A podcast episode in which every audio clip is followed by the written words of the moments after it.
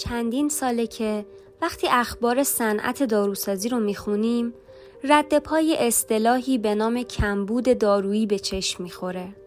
طی این سالها علا رغم رونق گرفتن نظام جمعآوری دیتا از بازارهای مختلف هنوز هم وقتی صحبت از کمبود دارویی میشه هزار و یک آمار واقعی و غیر واقعی از افراد مسئول برای نشون دادن ضعف نظام داروسازی و یا دفاع از اون منتشر میشه.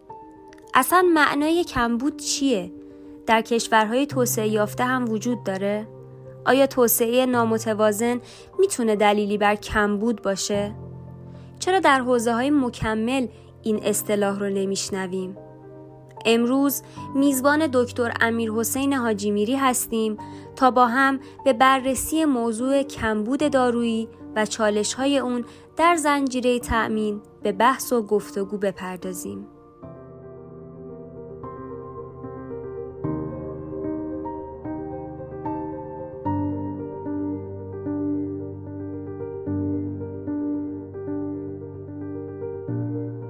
قسمت پانزدهم فارماکسته کاری از تیم استواب با اجرای دکتر محمد رضا زرگرزاده مدیرعامل طب مفید نیکان و دکتر محمد مهدی شریفی مدیرعامل استواب. مهمان ما در این قسمت دکتر امیر حسین حاجی میریه. جوانی خوشفکر دقدقمند و مصمم که دارای مدرک دکترای عمومی داروسازی و پیشتی اقتصاد و مدیریت دارویی از دانشگاه علوم پزشکی تهرانه. دکتر حاجی میری تجربیات کاری مختلفی رو در صنعت داروسازی داشته. مثل مدیر آزمایشگاه های البرز دارو، معاونت توسعه و انتقال تکنولوژی بهستان تولید و در نهایت هم معاونت برنامه ریزی و توسعه تیپیکو. امیر حسین حاجی میری از همون دوران دانشجویی مند نقش داروساز در اجتماع بوده و همواره برای ارتقای جایگاه شغلی داروساز و شناساندن نقش اون به عنوان فراتر از یک نسخه پیچ تلاش های خستگی ناپذیری رو انجام داده. مثل برگزاری دوره داروساز هفت ستاره که دانشجوها از همون سال اول یاد بگیرن چطور می‌تونن با استفاده از دوران دانشجویی برای ارتقای نقش داروساز در جامعه تلاش کنن.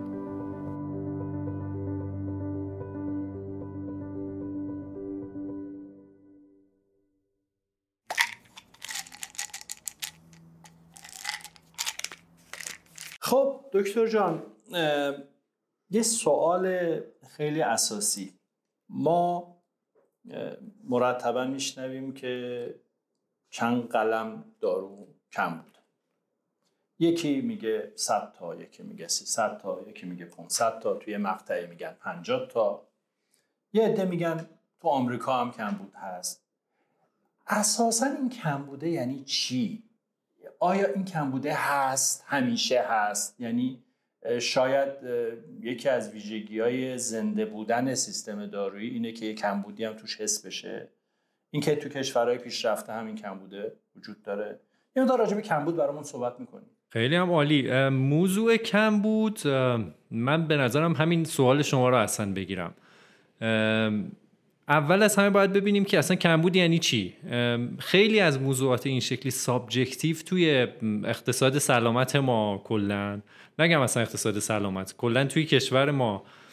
خیلی درگیر هیجانات دیگه. یعنی بالاخره همین الان شما با keyword کمبود بیاین تمام شبکه های اجتماعی که به نحوی اخبار دارو رو پوشش میدن ببینین. و هر کی یه عددی رو گزارش کرده.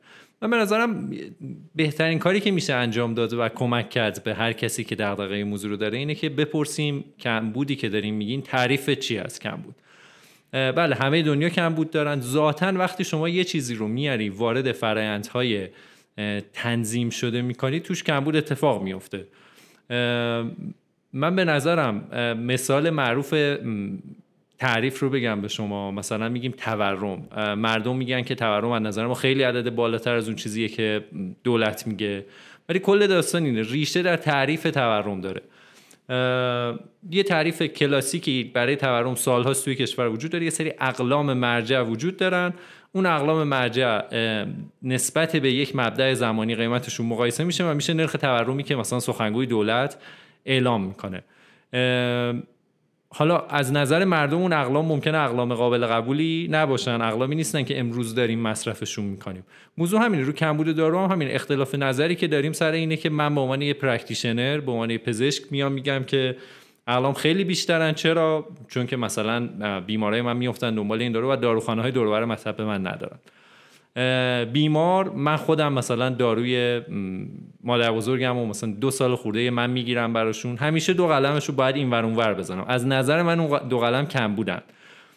ولی ممکنه رگولاتورش این چیزی رو کم بود ندونه. بگه که بالاخره این دارو هست حالا یه جای دیگه هست. من خیلی شاید تو صحبت امروزمون از این اصطلاح استفاده بکنم. که من احساس می‌کنم ما خیلی روی اینجور موضوعات هیجانی برخورد می‌کنیم آقای دکتر.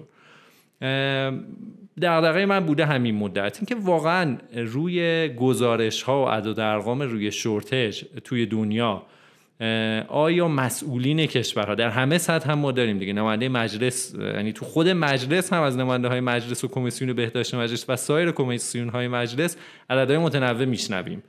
از سازمان غذا دارو عدد میشنویم ولی این عدد هیچ reference دیگری در هیچ database ی نداره. یعنی این عدد حالا بیا بگو چرا 81 چرا 82 تا نه؟ یا reference کجاست؟ آیا این reference reference شفافیه؟ سوال شما رو بخوام اینجور جواب بدم. ببینید مثلا کشوری مثل ایالات متحده FDA یک database مشخصی داره به اسم Drug Shortage Database من و شما هم از فرسنگ ها اونورتر می‌تونیم الان بریم خیلی شفاف ببینیم که چه داروهای کم بوده اینو هم مصرف کننده می‌بینه هم تامین کننده می‌بینه. اهرم هایی هم داره کشور که خب می‌تونه اینها رو زودتر متوجه بشه. مدل سازی های شورتش خیلی پیچیدن کلا توی دنیای اقتصاد سلامت. ولی و اینطور هم نیست که بشه به صفر تبدیلش کرد یعنی یه حقیقته. ولی این هیجانی که ما به هر موضوع میدیم تعدد مصاحبه هایی که میشه. اینو من عمدن اصلا خودم انجام دادم. اینکه مسئولین مثلا FDA کشورها چقدر روی اینجور موضوعات مانور میدن. بریم ادبیاتی که توی پاسخها استفاده میشه رو ببینیم. چقدر واقعا روی کرده من اون پاسخگویی بوده که تو اوکراینی خوب هست. که ای مردم بدونید که من دغدغه کمبود شما رو دارم یا نه. بیشتر پاسخ دادن به اون کسیه که مثلا خواسته کار من زیر سوال ببره و من از ادبیاتی دارم استفاده می‌کنم. یعنی با یه هیجانی موضوع اعلام شده منم با یه هیجانی دارم جواب میدم. یکم فیزیولوژی مغزی نگاه بکنیم به نظر میاد که خیلی موضوع شورتج توی کشور ما با کورتکس با قشر, قشر مخ داره مدیریت نمیشه. بیشتر با آمیگدالمون داریم مدیریتش می‌کنیم. هیجانه. یه هیجانی می‌خوان مثلا ارزش کار یه نفر ببرن زیر سوال. برای همین منم اگر پاسخ بدم میام در تک تک کلماتی که انتخاب می‌کنم دارم خودم رو دفاع می‌کنم. در حالی که خب تعارفی نیست خیلی از مردم دنبال خیلی از داروها و خیلی وقته ولی هر بار رفتن مثلا اونجوری که باید راحت به دست نیاوردن. پاسخم رو کوتاه کنم. موضوع اینه که همه جای دنیا هست مکانیسما تو همه جای دنیا جاری و ساری تو ایران خیلی کار داره اتفاق میفته ولی خب شاید این هیجانه اونجوری که باید نتیجه رقم نزنه. دکتر شما متخصص اقتصاد دارو و سلامت هستی؟ ولی من یه پیشنهاد خیلی معمولی دارم. من به نظرم میاد ما باید برای بعضی از این واژگانی که تعاریف دقیق علمی دارن تو دنیا واجه های فارسی رو پیدا بکنیم که توی زبان محاوره ایمون به بدی برداشت نمیشه. یعنی شاید واقعا به جای شورتج به جای کمبود باید دنبال یه کلمه دیگه بگردیم. چون کمبود در طی سالها تو فرهنگ ما یعنی بد یعنی عملکرد ضعیف یعنی حالا بیایم یه کلمه دیگه به جاش پیدا کنیم. من مثال بزنم. اخیرا برای اینکه هر کدوم از این به دانشمندای دانشگاهی که دارن کار می‌کنن به کار علمی برای اینکه این نگن آقا حکومت مشکل داره دولت مشکل داره اومدن این حکمرانی رو مطرح کردن.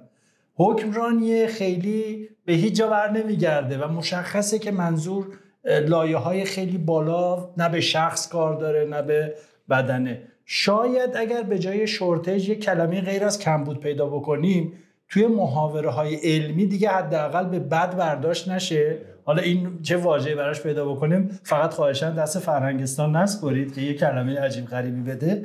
ولی همطور که میگید ما الان این وسیله شده برای دفاع از عملکرد یا برای زدن یه مسئول دیگری یا گرفتن امتیاز یا خیلی چیزای دیگه. یعنی استفاده واقعا غیر اون چیزی که هست. مردم هم مسائل و مشکلات و محدودیت هایی که دارن رو با یه کلمه کمبود میشنون و بعد فکر می‌کنن واقعا مشکلات جدی داریم. ولی خیلی جالب بود که شما میفرمایید در حالا شاید توسعه یافته ترین کشور جهان ما این رسمیت داره لیست داره و این لیستش قابل انتشاره و اونم هرگز نمیگه که من اینقدر خودکفا شدم که هیچ کمبودی ندارم. یعنی کمبوده لزوما نشان دهنده عدم خودکفایی نیست خیلی ممنون بابت توضیحات. دکتر خیلی دایرکت اینو بپرسم. تو بحث کمبود خب خیلی جاها می‌تونن گذار باشن. از بانک مرکزی تو تامین ارزش از گمرک از سازمان برنامه و بودجه خود سازمان غذا و دارو و و و خیلی جاهای دیگه. تو این کمبودهایی که به هر حال دور برمون ما می‌بینیم تو زمانهای مختلف فکر می‌کنید خلع اصلی کجاست؟ و بخش دوم سوالم این که چقدر نقش صنعت رو شما تو این قضیه کمبودها جدی می‌بینید؟ آیا کمکاری از سمت صنعت داروسازی وجود داره؟ ببینید پاسخه به این سوال بیام یه چیز دیگر رو اصلا قبلش بگم. میگیم که کلمه حکمرانی حالا آقای دکتر گفتن کلمه ای که خیلی جهان میشین آقای دکتر جمعی جهاد. حکمرانی اقتصادی میگیم دو تا رویکرده. یک رویکرد subjective ه خیلی از کشورها به صورت کلاسیک تو subject موندیم. شاخص های typical اقتصاد دیگه مثل نرخ تورم نرخ بهره یعنی این چیزهای subject های مشخصی که از ابتدا هم بوده و خیلی از حکرانان اقتصادی کارشون اینه که با اینا مانور میدن. تورم کنترل می‌کنن دچار رکود میشن با نرخ بهره بانکی اونا رو جبران می‌کنن و ابزارهای این شکلی. یک نقطه در مقابلش وجود داره به اسم اقتصادهای objective یعنی میگه که من خودم رو درگیر این پیچ و مهره ها و داشبورد ها نمی کنم میرم موتور رو درست می‌کنم.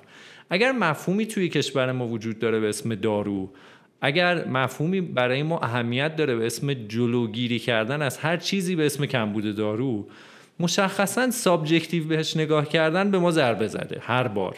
چرا؟ چون شما توی subjective یه دونه رو درست کنی اون یکی یه سیستم dynamic یه دیگه. یه دونه که درست می‌کنی اون یکی رو می‌تونی تحت تاثیر قرار بدی. حالا فرض بر اینه که انسان ها عواطف ارتباطات چشم و همچشمی ها کلکل ها همه اینا هم برای انسان ها جاریه. بین مسئولین همه این نهادهایی که شما گفتی.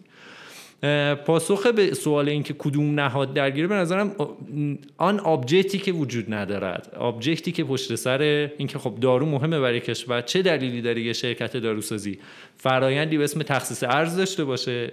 چقدر بودن شرکت هایی توی صنعت ما که ارزشون رو گرفتن ولی از اون ور توی تامین اعتبارشون که بتونن تامین مالی بکنن تا این در واقع ارز تخصیص داده شده رو به دست بیارن مشکل داشتن.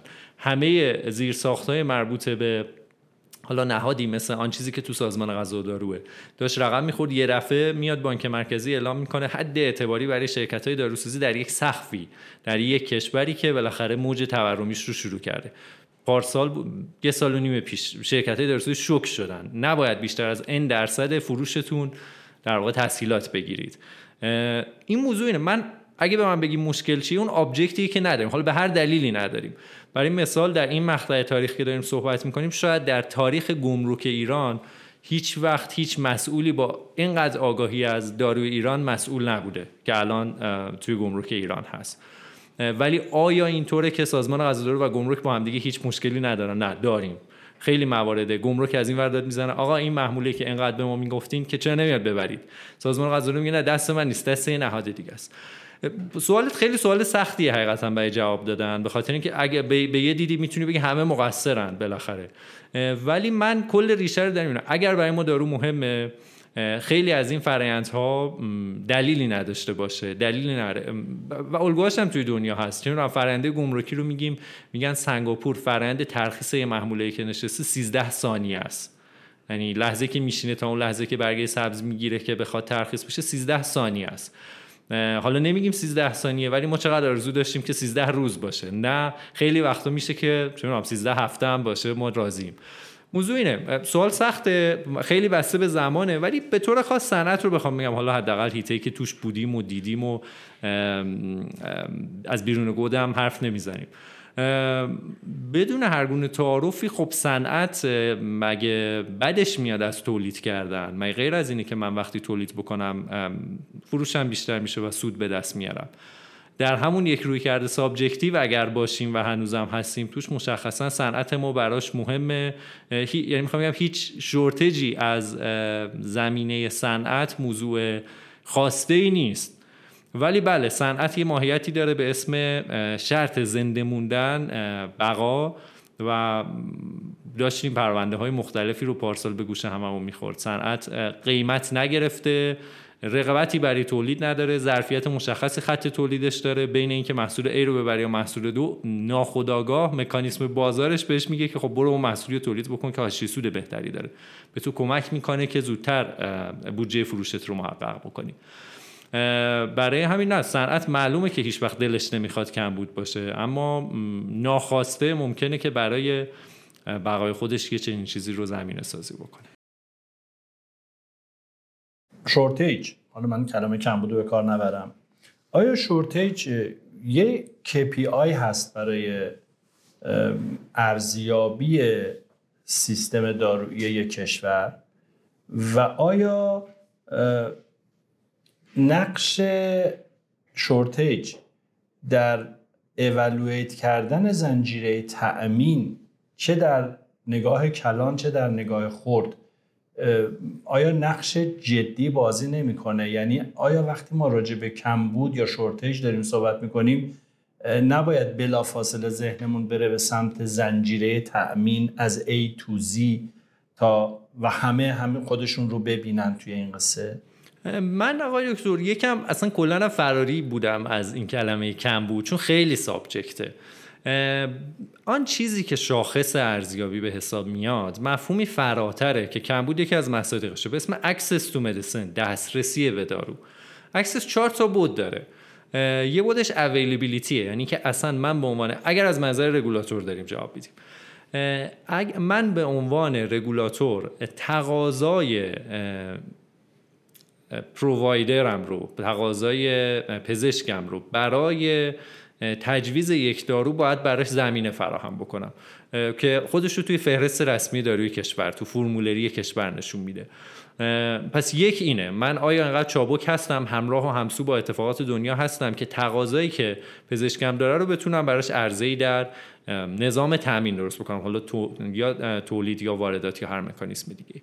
موضوع دوم حالا عمدن یه موردش آخر میگم. موضوع دوم اینه که آیا افوردبل هست یا نه؟ آیا به هر قیمتی من می‌خوام این دارو بیاد آیا زورم می‌رسه پولم می‌رسه گیرم که پزشکی چنین چیزی رو می‌خواد. آیا مکانیسم های تجویز منطقی توی کشور من از طریق رگولاتور درست چیده شده که تقاضا علکی درست نشه؟ پس این موضوع دوم affordability ه. من می‌تونم قابل پرداختش بکنم یا نه؟ موضوع سوم acceptability ه. توی همین ادبیات کمبود چه می‌دونم ما موضوعی مثل واردات فوریتی داریم. توی همین ادبیات کمبود خیلی چیزایی داریم که پذیرش کیفی رو زیر سوال بردیم. به اقتضایی acceptability همیشه پشت سرش کلمه کیفیته. پس موضوع سوم acceptability موضوع چهارم اون accessibility ه یعنی دارو در زمانی که باید در مکانی که باید وجود داشته باشد. اگر من امروز یه دارویی رو دنبالش میگردم و رگولاتور میگه این دارو وجود دارد در کشور ولی در شهر دیگری است.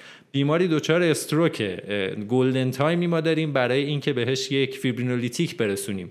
از نظر رگولاتوری این دارو وجود دارد ولی این دارو مثلا در اصفهانه. به golden time من نمی‌رسه. موضوع اینه. اگر می‌خوایم KPI تعریف بکنیم این یکی از دغدغه های حالا حداقل آکادمیک همیشه بوده دیگه که ما access رو چهار تا مصداقش رو برای هر کدومشون یه تعدادی موضوع ملموس قابلیت شفاف کردن براش قائل بشیم. آن چیزی که میگم یه database آن چیزی که مردم هم ببینن. یه نمونه به شما بگم آقای دکتر. ما یه مطالعه می‌خواستیم انجام بدیم. یه تحلیل ساده ای بود از های فوریتی که توی کشور ما این چند سال بوده. حقیقت این که نتونستیم دسترسی ببینید فراخان فوریتی آن چیزی است که باید به دلیل اهمیت شفافیت توی این موضوع و امکان رقابت هر کسی که امکان تامین داره خب به صورت رسمی در سازمان غذاداری رو سایت قرار بگیره. ما در نهایت خیلی مصادیقی رو پیدا کردیم که این فراخانه وجود نداشت. حالا نمیگیم یعنی خدای نکنه مثلا شفاف نبوده نه. نبوده به دلیلی تو سایت حذف شده یا تو سازمان غذاداری وجود نداشت. یعنی گفتیم خب اون سابقه فلان مورد فوریتی کو نامش. در نهایت پیدا نشد. موضوع اینه. بیایم به صورت ملموس و شفاف برای اینها شاخص بذاریم. اون موقع بگیم یک رگولاتور کارش خوبه یا نه. حالا هر چقدرم تو مصاحبه بیاد بگه من خوبم یا خوب نیستم. بقیه بیان بگن این شخص خوبه یا خوب نیست. دیگه حالا اون موقع اینا میشه دیگه سابجکت دیگه اصطلاحا. حالا در دوره فلانی کمبودها کمتر بود یا بیشتر بود. آره، من اینو اینجوری می‌بینم. دکتر جان این روزها خیلی راجع به بحث توسعه و بازسازی و نوسازی صنعت صحبت میشه و اعلام خطر نسبت به آینده که آینده صنعت با این نحوه قیمتگذاری یا هر چیز دیگری امکان توسعه و نوسازی رو از صنایع گرفته. به نظر شما ارتباط مستقیمی بین نوآوری و نوسازی در صنعت یا بازسازی در صنعت و ایجاد shortage و به قول حضرت علی accessibility دارو وجود داره و آیا این نگرانی وجود داره که اگر صنعت ما اون شرایط لازم رو برای بازسازی خودش و ترمیم خودش و به روسازی خودش نداشته باشه ما در آینده اون چیزی که شما در زبان آکادمیک بهش میگین shortage جامعه رو تهدید کنه. آقای دکتر توسعه صنعت داروسازی موضوع بگم تراژیکیه به نظر من. داریم از صنعتی صحبت می‌کنیم که خب با یه زیرساختی دهه های پیش از شش یا هفت دهه پیش بالاخره شکل گرفته با یه روندی به یه نقطه رسیده. و با همه اتفاقاتی که افتاده با همه بلاهایی که به شکل مختلف بالاخره سر این کشور و اقتصاد این کشور اومده این صنعت کاری که باید کرده access to medicine رو فراهم کرده. آن چیزی که در حال حاضر تو کشور ما وجود داره و دغدغه جدی ذهن من به حساب میاد اینه که ما در یک بعد توسعهمون خیلی خوب بودیم. حالا خیلی خوب بودیم یعنی که رگولاتور به این موضوع توجه کرده. حالا همه مدل رگولاتور. ما یه مدل رگولاتور که تو کشورمون نداریم. برای مثال توی کشور ما یه رگولاتور مستقیم دارو داریم. آن چیزی که رسمی است. ما برای بحث نوآوری در داروی کشورمون رگولاتوری سازمان غذا دارو نیست. و این آن چیزی است که مشابه بقیه جای دنیا الزاما نیست. ما رگولاتور نوآوری در کشورمون یک معاونت مستقل در ریاست جمهوری کشورمونه. آن چیزی که وجود داره که من بهش میگم یک رشد نامتقارن. ما تا پنجاه سال آینده هم حتما بیشتر از پنجاه سال ولی حالا بگیم پنجاه سال آینده. از هر ده بیمارمون شاید یکیشون نیازمند داروهای با تکنولوژی فراتر از داروهای conventional شیمیایی هستن. access ی داریم نگاه می‌کنیم دیگه. جنس صحبتمون اومده به این سمت از هر ده بیمار نه نفر نیاز به داروهایی دارن که داروهای conventional هن. دارو... یکم کلمه conventional تو فارسی دقیقا همون اصطلاح شما. یعنی یکم بار سنتی اینا. نه آن چیزی که روتینه. ولی ما توی کشورمون بیایم ببینیم که توی 20 سال اخیرمون چقدر به فکر رسیدن به این گاو شیرده بودیم. این گاو شیرده که هر روز ازش شیر گرفتیم و غافل از این بودیم که خب اینم یه موجود دیگه و هر لحظه ممکنه تحت تاثیر قرار بگیره. بریم به الگوی توجه به این گاو شیرده توی دنیا آقای دکتر نگاه کنیم. همیشه نوآوری توی دنیا حمایت شده تشویق شده ترغیب شده. هر کشوری رفته سراغ این موضوع.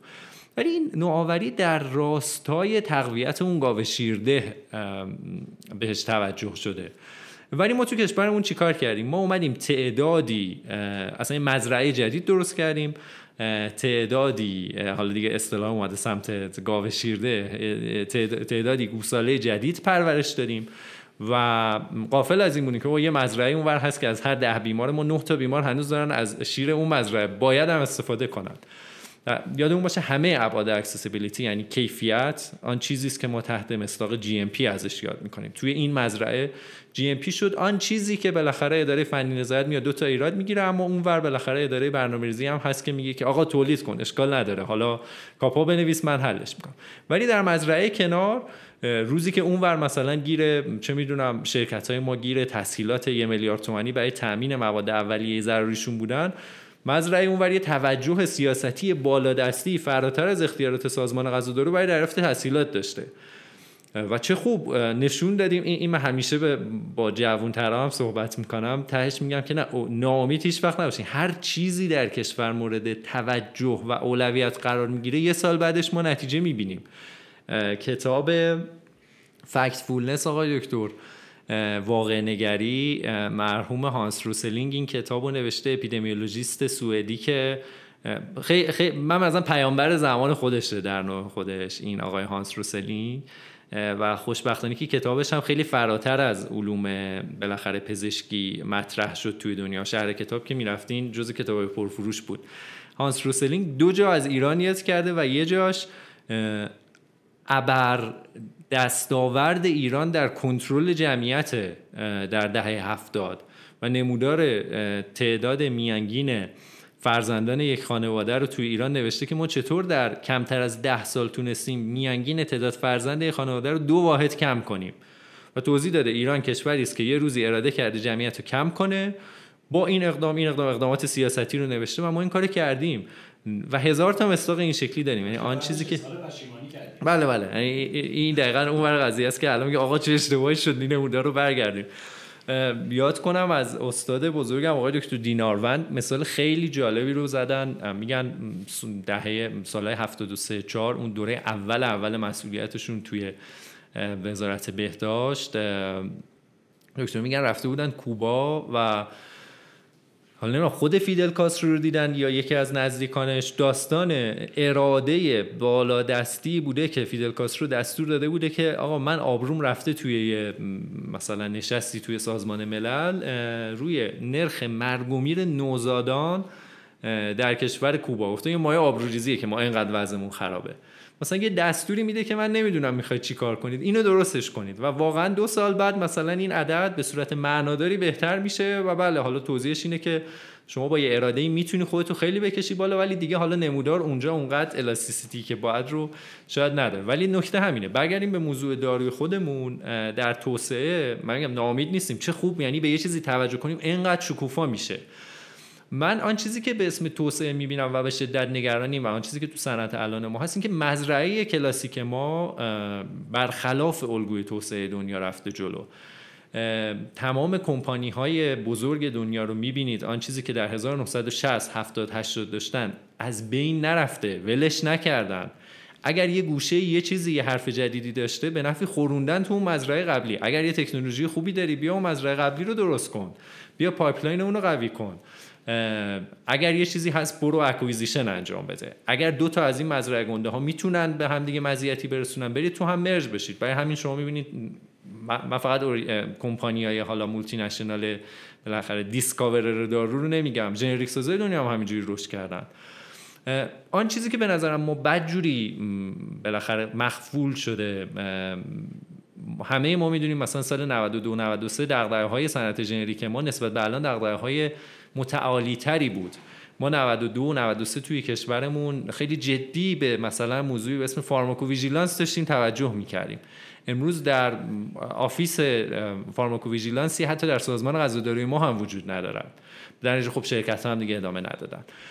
دغدغه ما همه این بود که GMP بالاخره چیزی فراتر بگیریم بریم بازارهای بیشتر رو به دست بیاریم. امروز GMP بالاخره رگولاتوری خودمون رو هم می‌دونیم اونقدر دغدغمون نیست. بالاخره و همیشه بهونهمون جوره دیگه. یعنی هشتمون گرو نهمون. ما مطالعه انجام داده بودیم. می‌گفتیم وقتی اقتصاد تورمیه خب دارو هم یه کالاست دیگه. همه ما که تو صنعت بودیم اون روستا داشتیم فریاد می‌زدیم که اونقدر که هزینه همون زیاد شده به ما قیمت ندادی. هنوز هم داریم اینو میگیم. ده سال پیش هم همینو می‌گفتیم هممون. و ما اومدیم این رو به عدد و رقم تبدیل کردیم. یه نموداری بود. مبنای سال 96 رشد هزینه های ما حالا اقلام بهای تمام شده رو ما ردیف های بهای تمام شده رو به تفکیک ما روی یه سری اقلام سلکت شده. اینو اثبات کردیم. دیدیم دارو به طور میانگین مثلا از سال 96 200 درصد رشد قیمت داشته. در حالی که هزینه های صنعت داروی ما بیش از 400 درصد بوده. وقتی میگیم یه صنعتی یه نقد جالبی شده بود اینکه پس چرا عدد ارقام حاشیه سود شرکت ها چنین چیزی رو نشون نمیده؟ خب وقتی قیمت نگرفتی اندازه هزینه ها پس چرا شرکت های بورسی ما تو بقو کردن می‌کنن؟ ما نسبت به سال گذشته این مدل واسه خوش خیلی ساده بود. ما یه سری هزینه که قبلا می‌کردیم اون نمی‌کنیم. کسی هم به ما نگفت چرا این هزینه ها رو نمی‌کنیم داریم هزینه هایی میدیم. یا ما مثلا یه مورد دیگه بودیم که بالاخره تو انتخاب منابعمون توی صنعت آلترناتیو انتخاب کردیم. یه سری چیزها رو بالاخره ازش کوتاه اومدیم که تو صورت های مالیمون خودشون نشون نداد برای همین نگرانی روی توسعه مثال خیلی جالبم یاد کنم از اینکه یکی از حالا اسم کشور نگم ولی یکی از کشورهای اتحادیه اروپا یک کارخونه یکی از این مزرعه های قدیمی دار تولید داروش رو می‌بره که ضعیف شده بوده. بالاخره نتونسته بوده خودش رو آپگرید بکنه. این شرکت میاد به ارزش یک یورو اون فسیلیتی رو میسپاره به یک کمپانی بزرگ مولتی آیا خیریه بوده؟ آیا مثلا یه یورو علنی بوده؟ پشت سر میلیون ها دلار بوده؟ نمی‌دونم این چیزا. نه. به خاطر اینکه حواسش جمع بوده من باید این مزرعه رو وصل کنم به یه سیستمی که شکوفاست. و اسمش یوروه ولی من اشتغال اون منطقه رو درست کنم. از نظر من رگولاتور. ما توی صنعتمون این موضوع خیلی نگران کننده است. یعنی جا موندیم اصطلاح نامتقارن هم همیشه میگم ما یه بدنسازی هستیم تو صنعت داروسازی که بسیار بازوهای ورزیده و شیکی داره فیگور می‌گیره همین موقع عکس گرفتن بازوها رو خوب بنداز. ولی تعارف نداریم. خیلی از مصادیق ما بدنمون آتروفی است. رو ویلچر نشستیم. هشتمون گروه نهمونه و خودمون اینو می‌دونیم. این حالا موردی بود که یعنی اگر صحبت از توسعه بخوایم بکنیم و توسعه متوازن من به نظرم موضوعی که خیلی می‌تونیم نگرانش باشیم برای دکتر شما تو بحث گمرک مثال ملموس زدید خب خیلی جالب مثال سنگاپور گفتید اینجا من دوست دارم اگه میشه مثال بزنیم. ما خب تو هیته های مختلف خودمون رو با کشورهای منطقه مقایسه می‌کنیم. از فوتبالش گرفته که چه اتفاقاتی تو منطقه داره میفته چه اتفاقاتی تو ایران داره میفته. تو صنعت داروسازی از منظر توسعه می‌تونیم همچین مقایسه رو بین ایران با حالا کشورهایی که تو منطقه هستن یا نه اصلا کشورهایی که مثل ما شاید در حال توسعه آره ببین مثال زیاد داریم. مثلا حالا درست یا غلط ولی معمولا که کشوری که خیلی سریع ما خودمون رو باش مقایسه می‌کنیم ترکیه است. ترکیه میاد مثلا برای یه الگوه ها این مثلا هند ترکیه حالا هند به عنوان یه کشوری که با یه نیت دیگه دنیا رو و بازار داروی دنیا رو می‌گیره که خودش خیلی درس داره برای همه ماها. ترکیه مثلا یه مثال جالبش اینه که یه روزی اراده می‌کنه که بازار دارویش رو بازار دارویی پویاتری بکنه. میاد چیکار می‌کنه؟ حالا این این موضوع رو در نهایت تصمیم سیاستیش به سمت اینه که من با دنیا بهتر ارتباط برقرار کنم. ببینید باز برگردم به اون اصطلاح سابجکتیوی که به کار بردم. مفهومی به اسم صادرات واردات این چیزا خیلی توی international business الان کم رنگه. میگه دیگه وقتی دنیا دنیا فروشه. حالا فروش من به, به اون ور مرزه یا فروش من به این ور مرزه؟ یعنی می‌خوام اینا همون مواردی که یکم حساسیت زاست کلمات ببینید اسم واردات الان میاد مثل آقای دکتر گفتن چطور برای shortage کم بود نگیم. همه ما نسبت به کلمه واردات بخشی از آمیگدال مون فعال میشه. چون اینقدر اومدن واردات فلان اینجوری واردات چی ها اصطلاحات این شکلی. و ما بلا سر خودمون آوردیم با این کاری که کردیم. الگوی ترکیه مثلا ترکیه رشدش رو در مسیر ارتباط بین الملل می‌بینه تو دارو میاد به شدت خودش رو برای هر فرایند توسعه در مسیر بین الملل دیرگولیتد می‌کنه. یعنی میگه مثلا کمپانی فلان سوئیسی. بیا من سخیلی ها می‌ذارم کنار برای تو. به شرطی که تکنولوژی بیاری برای من. یعنی ما واردات مثلا میگیم هند تراز تجاری داروش خیلی مثبته. 25 میلیارد دلار داره در سال صادرات می‌کنه. مثلا 4 میلیارد دلار واردات می‌کنه. ولی برین مصادیق اینا رو ببینید. صادرات واردات فقط این فرآیند تیپیکو همون سابجکتیو ما نیست که خیلی از مصادیق وارداتش وارد تکنولوژیه. بگیریم به مثال ترکیه. میگه من به شدت دیرگوله می‌کنم خودم و بیا کمپانی سوئیسی کمپانی آلمانی. بیا سخت نمی‌گیرم. بیا ولی به شرطی که تکنولوژی بیشتر بیاری بیا پله پله با هم دیگه مذاکره بکنیم. میان میگن خب چه خوب تسهیلات براشون قائل میشن. دقیقا الگویی که شاید کشور ما سال 92 تا 96 بعد از اینکه برجام بالاخره تو کشور یکم شکوفا شد اون مقطع اولویت سیاسی کشور ما بود. یه کلیدی که رئیس جمهور وقت داشت این بود دیگه. یعنی می‌گفت من می‌خوام یه فرش قرمزی رو بندازم که سرمایه های خارجی رو بیارم تو اقتصاد کشور. و اون مقطع همه ما بودیم اون موقع تو صنعت ما چراغ سبز دادیم به خیلی از این کمپانی ولی پاشونو گذاشتن توی کشور ما شروع کردیم گیر دادن بهشون بهت گفته باشم اینجوری نمیشه اونجوری نمیشه. اونا بلد بودن. اونا می‌گفتن ما هیچ وقت یه درصد تهش business ما تو ایران یه درصده. یه درصد business مون رو نمیاریم واسه 99 درصد دیگر رو بهش ریسک بدیم. کاری که ترکیه نکرد. ترکیه به شدت دیرگوله کرد خودشون. اینا اومدن پا گرفتن گفتن به چه کشوری بهتر از این داره حمایتمون می‌کنه؟ از نظر ژئوپلیتیکی کشور جالبیه. اون ور دنیا می‌تونه ما باشه. بیان یکم که ریشه گرفتن ترکیه هم شروع کرد سختگیری کردن که کمپانی سوئیسی که اومدی. بهت بگم اگه می‌خوای بیا محصول ژنریکی رو بزنی که همین الان مثلا چهار شرکت خودم هم تولید می‌کنه به تو مزیت قیمت نمیدم. بهت فلان مجوزت رو تمدید نمی‌کنم. میگه پس چیکار کنم؟ میگه فلان محصولت هم بیار تو کشور. دیگه حالا اون شرکت می‌گفت من اینجا کارخونه ساختم میلیون ها دلار پول آوردم باشه این کارو می‌کنم. این یه الگوه. یا مثلا هند شما می‌بینین. هند به طور رسمی از سال 2005 یه اراده می‌کنه اراده بالا دستی می‌کنه که دارو برای کشور ما مزیته. ما باید بریم هدف گذاری می‌کنم 2007 اجراش رو شروع می‌کنن یعنی دو سال برنامه‌ریزی می‌کنن دو سال ارده تیز می‌کنن یه سخنگوی یکی از کمیسیون ها حالا اشتباه نگم هدف گذاری کردن برای برنامه هفتم توسعه برای دارو یک میلیارد دلار صادرات. یک میلیارد دلار صادرات داروی ایران. داریم از چی صحبت می‌کنیم؟ یعنی در چهار سال آینده ما بتونیم یه میلیارد دلار صادر بکنیم. چه نقدی به این موضوع وارده؟ یعنی می‌خوام الگوی هندو بگیریم به عنوان آن چیزی که وسطه خب، یک خب، چرا برنامه های قبلیمون رو انجام ندادیم و بریم بپرسیم؟ ولی یه میلیارد دلار صادرات داریم از کشوری می‌کنیم که ما آمار ارقام شفاف با خیال راحت نداریم تو مصاحبه ها داریم. ما در سال 97 توی کشورمون صادراتمون 200 میلیون دلار بوده حدوداً و یکی دو سال اخیر به 100 میلیون دلار نرسیدیم. 60 میلیون و 70 میلیونه. یعنی برای اینکه چهار سال بعد بشیم یه میلیارد دلار ما نرخ مرکب سالانه 100 درصد می‌خوایم. یک. دو. هیچ وقت بازار داروی کشور ما مدلی که داریم کار می‌کنیم در راستای بزرگ شدن بازار نیستیم. ما همیشه بازارمون رو انقباض دادیم بهش. با کنترل قیمت با اجازه ندادن به رقابت با وارد نکردن پلیرهای قدرتمندتر به بازارمون. بازارمون منقبضه. در شکوفاترین روزهای صادرات کشور ما هم هیچ وقت صادرات توی کشور ما سهمش ده درصد بازار کشورمون بیشتر نبوده.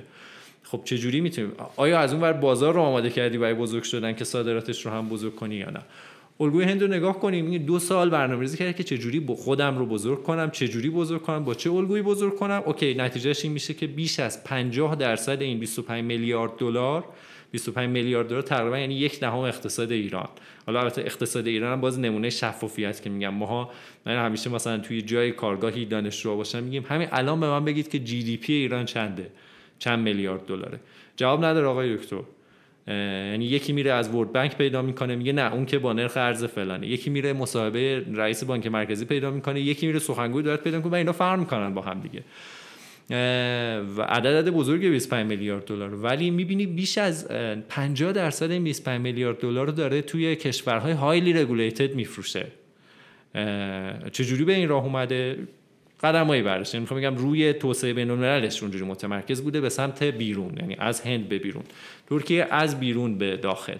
اینا حالا گفتی مثال من همین دو سه تا فیلم مجلس تو ذهنم بود گفتم و حالا ببینیم چیکار آقای دکتر ما یه طیف زیادی از شنونده هامون این بچه های جوانی هستن که چند سال آینده قراره که این سیستم رو بچرخونن. ببینید یک جملاتی مرتب شنیده میشه. که هند آمدن کردن گفتن اینجوری شد اینجوری شد. کی؟ تو کشور ما کی باید ریل گذاری کنه؟ چون سندیک های ما ناراحت از اینکه فضای توسعه نیست. سازمان ما ناراحت از اینکه میگه منابع ارزی نیست. اما معلوم نیست این ریل گذاری با کیه. یعنی ما همش منتظریم دولت بکنه مجلس باید بکنه. تو دنیا کی می‌کنه این کارو؟ و این اینکه این نقطه شروع و این نقطه اصلاح از کجا باید شروع بشه؟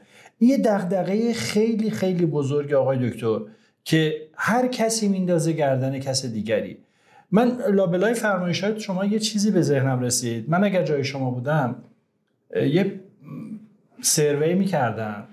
و می‌گفتم تو یک سال اخیر تمام مصاحبه هایی که در سطوح از یه سطحی بالاتر در رابطه با دارو انجام شده اینو واکاوی می‌کردم و می‌گفتم مثلا چند دقیقه مصاحبه شده توی این چند دقیقه چند بار کلمه ارز به کار رفته چند بار کلمه کیفیت. و اگر یه همچین چیزی بیاد و من متوجه میشیم دغدغه ما کجاست. من سوال مشخصم اینه. به عنوان یه کارشناس و ملای این کار به ما بگید از کجا باید شروع بشه این اصلاح؟ اگر قرار اصلاح بشه کی قرار ریل گذاری کنه؟ ترکیه رو کی برنامهش رو ریخت هندو کی برنامهش رو ریخت؟ و کیا اجرا کردن؟ صف کیه؟ ستاد کیه؟ توی اصلاح این قصه ما از کجا باید این جوانای ما آینده باید بیان فقط بگن به ما بگین چه بکنیم؟ نمی‌دونم یه سردرگمی من برای نسل آینده دارو می‌بینم. نظر شما چیه؟ آقای سوالتون خیلی سهل ممتنه. به خاطر اینکه یه جوری همه جوابشو می‌دونیم ولی همونقدر که همه جوابشو می‌دونیم جوابش هم نمی‌دونیم. برنامه ریزی توسعه بلند مدت رو توی کشور چه کسی انجام میده؟ این کار رو یه مغزی در کشور انجام میده. همین هند هم بریم ببینین اکت هایی که تون کشور مجلس این کشور میاد فرموله می‌کنه بقیه اجرا می‌کنن. یه دغدغه‌ای بود. مثلا می‌گفتیم صنعتی مثل صنعت داروسازی که یک صنعت کاربردی است. یک صنعت به قول مرحوم دکتر فرسام استاد بی‌نظیر همه ماها دکتر می‌گفتن که چهارراه علومی به اسم داروسازی میاد در سال 1992 اکت آن چیزی که دیگه بالا دست کشور حالا اسمشو بگیم مجلس هر معادلی که توی آمریکا بخواد باشه. رسما میگه یک صنعتی یک academy که داره applied science ی مثل داروسازی رو کار می‌کنه.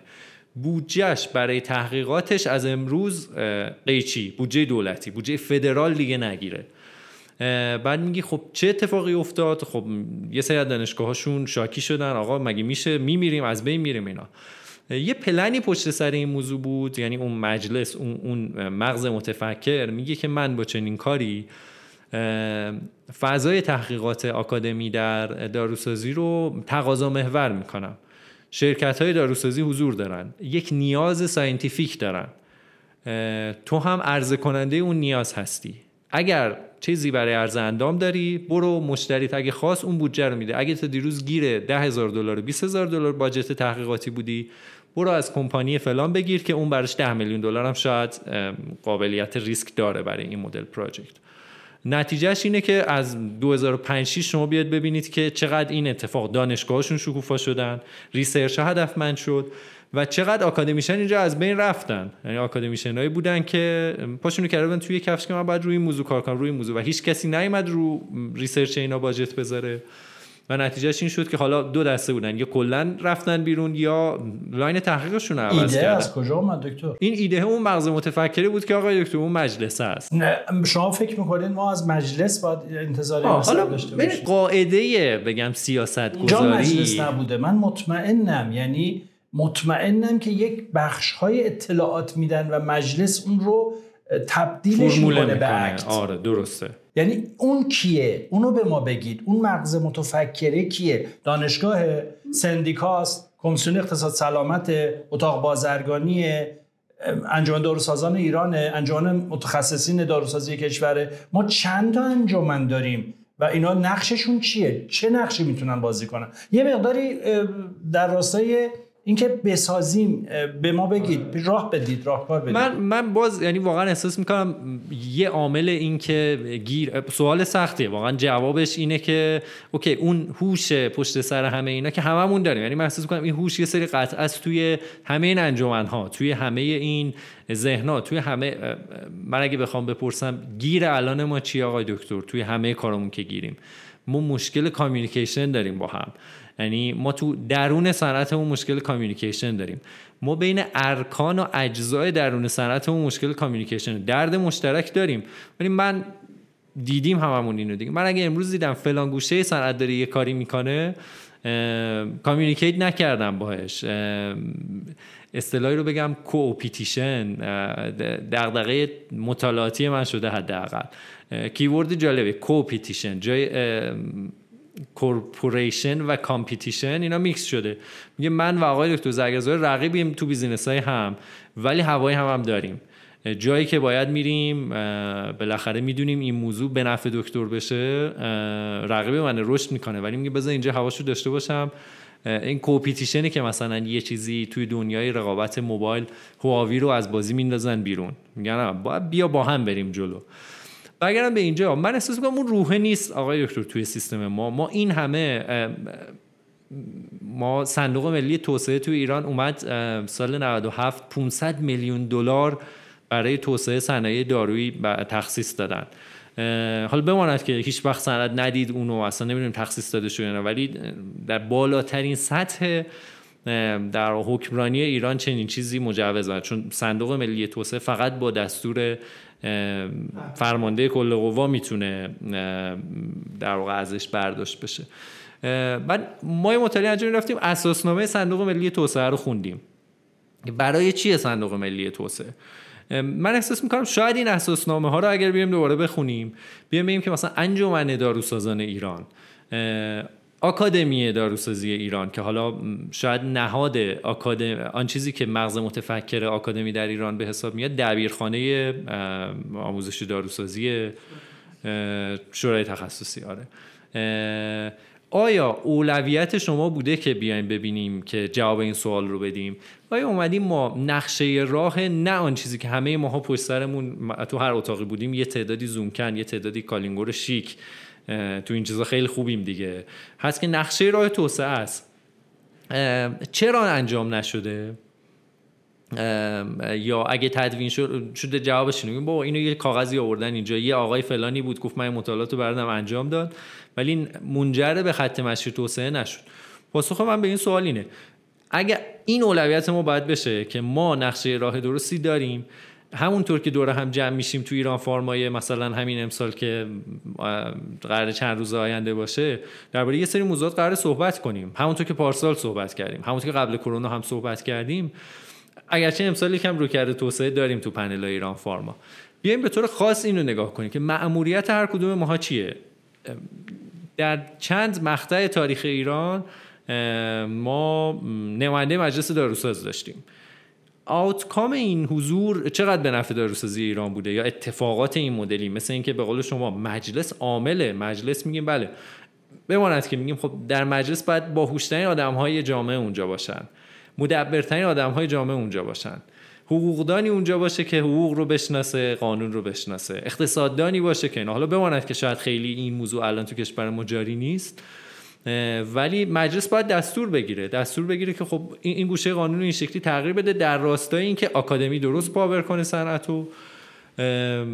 بانک اگه بانک مرکزی اگر موضوع ارز بیاد این رو درست تنظیم بکنه که دیگه برای چیزی به اسم دارو تو این مراحل این شکلی گیر نکنه. همزمان که دارم پاسخ میدم دارم فکر می‌کنم. یعنی حقیقتی که به قول این تنه به همه ما وارده ها که خب راه حل ارائه بدیم. این اولویت بشه به نظرم یه بار همه اینها نماینده و خوبیش اینه که ما خانواده دارو هم خانواده بزرگی نیستیم. یعنی شاید همه این آدم ها بیشتر 20 نفر نیستن. بشینن و یه بار بگن که خب ما چیکار کنیم این نگرانی آینده هر رو درست کنیم.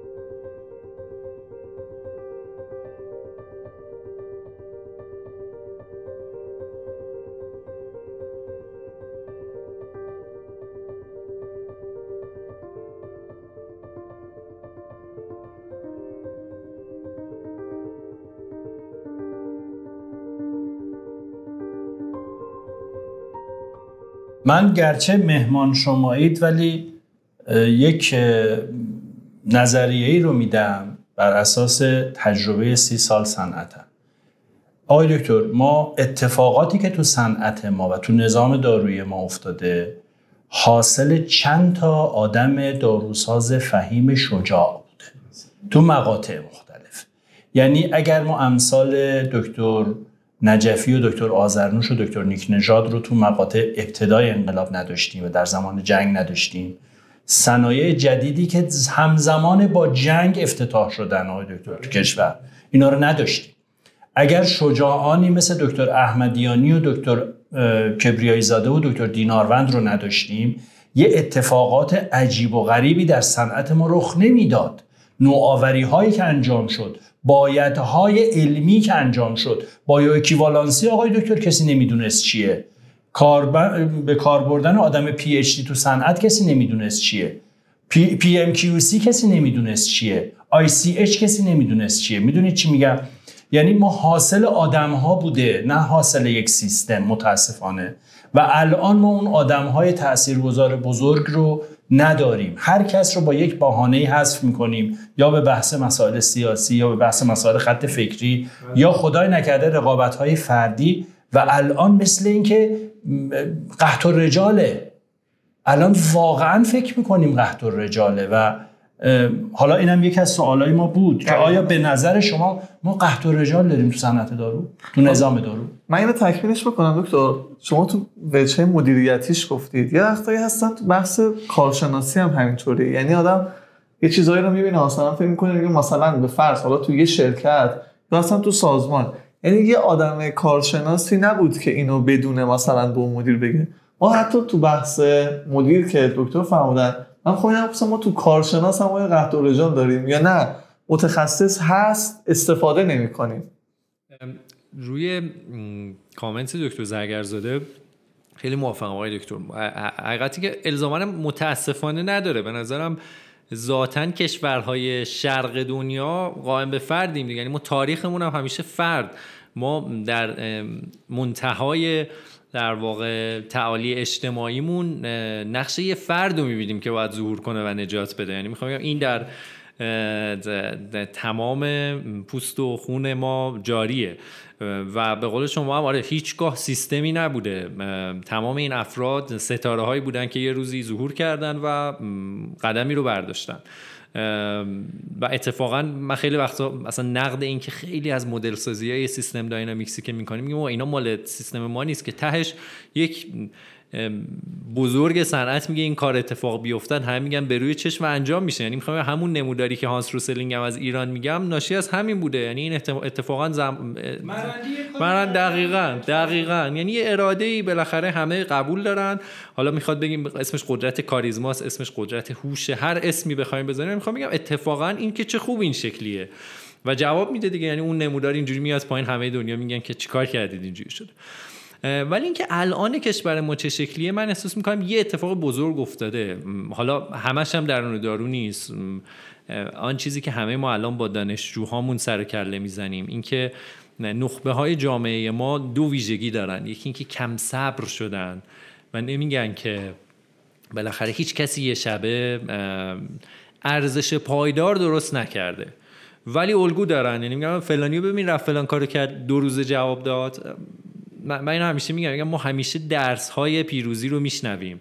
ولی برو ببین که خب 20 سال رفته اومده و شده این نقطه. من به بچه ها همیشه میگم برید لینکدین آدم های تاپ دنیا رو ببینید.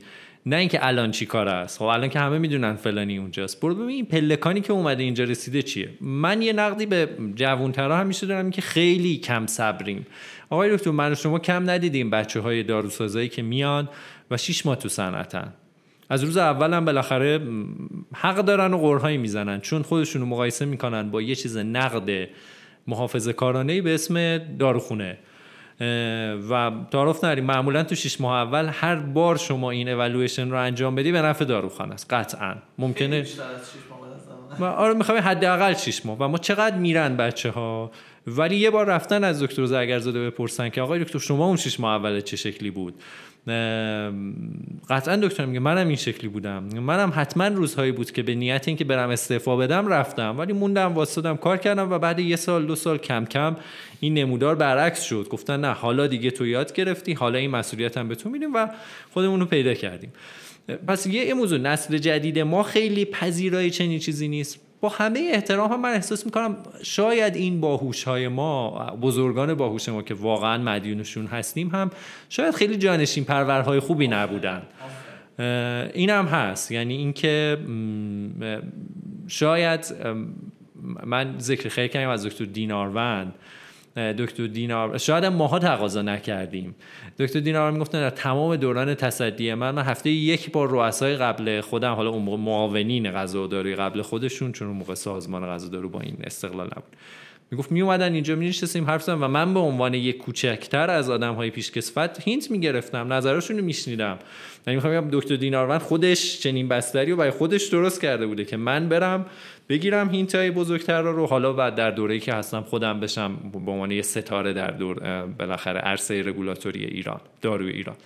یه موضوع همینه یعنی می‌خوام حالا اون هوش و ذکاوت برای این ساختارسازی حداقل ساختارسازی نکرده که من خیالم راحت باشه که اگر دکتر دیناروند حالا ذکر خیر می‌کنیم از سازمان غذادارو اومد بیرون خیالمون راحته که در یک کشور قائم به فرد افراد متعددی هستن پشت سر هم. و همون سلسله مراتب است. یعنی اینکه ما توی چارت سازمانی میریم داستانا رو می‌خونیم مثلا تو ارگانیزیشن های بزرگ دنیا اینکه چجوری پلکان ها آمادن یعنی اینکه شما یه نفر وقتی میره پشت سرش چجوری بکاپ داره و ما همه ما تجربه انتخاب رئیس سازمان غذا و دارو در دولت جدید رو هممون یادمونه.